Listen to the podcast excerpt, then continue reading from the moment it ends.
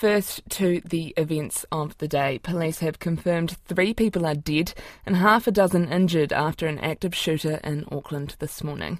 The shooter has been confirmed as one of the deceased after he opened fire at 1 Queen Street, which was under construction. Our reporter Jemima Huston has wrapped up all the unfolding situation so far. Auckland CBD awoke this morning to gunshots, armed police swarming the streets, and emergency vehicles rushing towards the downtown CBD. It is now known that a fatal shooting took place at a construction site on Queen Street. Police confirmed three people have died and several are injured. The first gunshots were heard around 7:20 this morning. Police advised Auckland residents to stay indoors and keep away from the downtown area. Tor Bayer commutes into the city by ferry and described the scene he witnessed when he arrived at the CBD. I jumped off the uh, ferry about 7:45 and it was absolute mayhem. Uh, the Eagle helicopter was there, and I probably saw 15 to 20 police cars, um, some unmarked, and then uh, what looked like about probably 20, 25 officers with uh, guns heading towards uh, into the commercial bay area.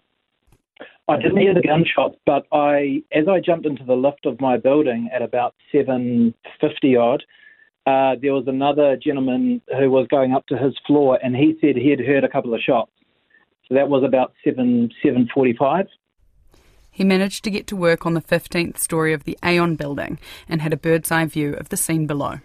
There's uh, numerous police cars uh, still. I can. Uh, about five minutes ago, before I moved location, I could see that the cordons on Albert Street, um, Customs Street West, uh, and uh, around the ferry terminal. So there's there's cordons all the way around there.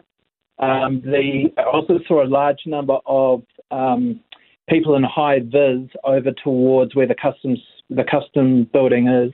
I don't know if they've been evacuated, if they're workers maybe from the wharf um, been there was probably what looked like about 60 or 70 people in high vis that were being marshalled into a, into an area, safe area, I guess.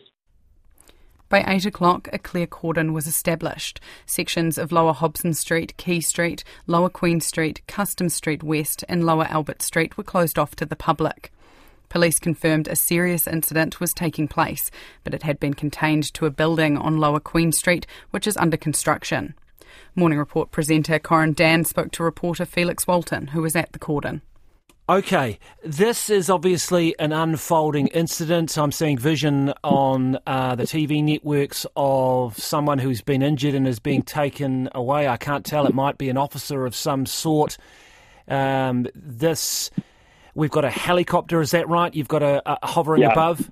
Yeah, the Eagle helicopters are circling above the area and it does look like there are some uh, quite a few construction workers who have sort of been in lockdown in these buildings. Yes, yeah, that's right. Now, just remind me too, the FIFA fan zone must be nearby there, is it? It is. It is nearby. Um, yeah, it's, it's essentially right next door to the ferry building. Um, yes, so that that is another area of concern. Maia Jackman, a former football fern, was at the FIFA fan zone at the Cloud to celebrate the opening of the FIFA Women's World Cup today when police told her to move to safety. She says a number of the women's football teams are currently staying nearby in the Auckland CBD. You've got the US team quite close by, um, Norwegian team as well, uh, and the football ferns not so close to the city. So I think they're not in the building, um, but but close enough. Yeah, I mean there was a lot of FIFA people down at the cloud for TV purposes.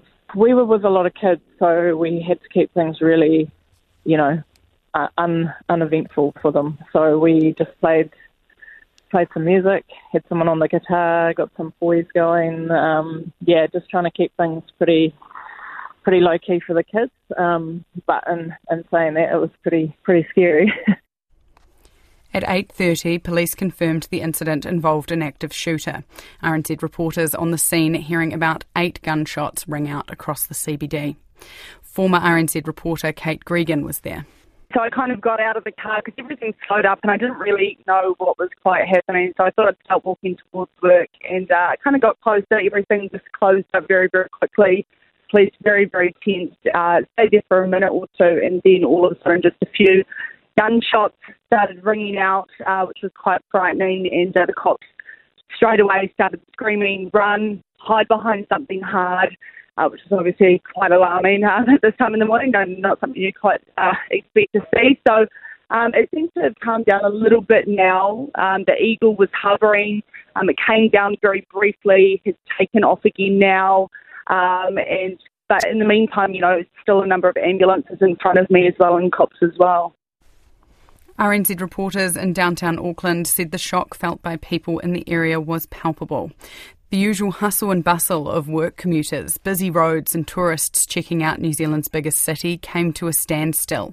Those people, excited for the kick-off of the FIFA Women's World Cup, were shaken and frightened. Reporter Jeremy Rees explains. This was going to be one of Auckland's days, wasn't it? It was the opening of the FIFA Women's World Cup. There's a lot of great uh, teams in place. And also, look, it's a it's a it's a normal Thursday. People walking to work, people picking up coffee where they can, and then suddenly this sort of event erupts right, um, you know, right in the heart of um, Auckland. So people that I can see and I've been talking to, they just simply, I think they're scared. They're unsure what's going on. They're just seeking any information I can see and have talked to people who are phoning friends, family, just to make sure they're okay, saying, please stay safe, stay where you are, don't move until this is all sorted out. By 10 o'clock, police confirmed three people had died in the shooting this morning. Multiple injuries have been reported. Acting Superintendent Sunny Patel says the police received reports of a man discharging a firearm inside the lower Queen Street site at 22 minutes past 7 this morning. The man moved through the building firing shots. Mr. Patel says upon reaching the upper levels of the building, the man entered a lift shaft while officers tried to engage with him. Further shots were fired and the man was found dead soon after. Mr. Patel says details of what exactly occurred are still emerging. That's our reporter Jemima Huston, and you are listening to an RNZ News special.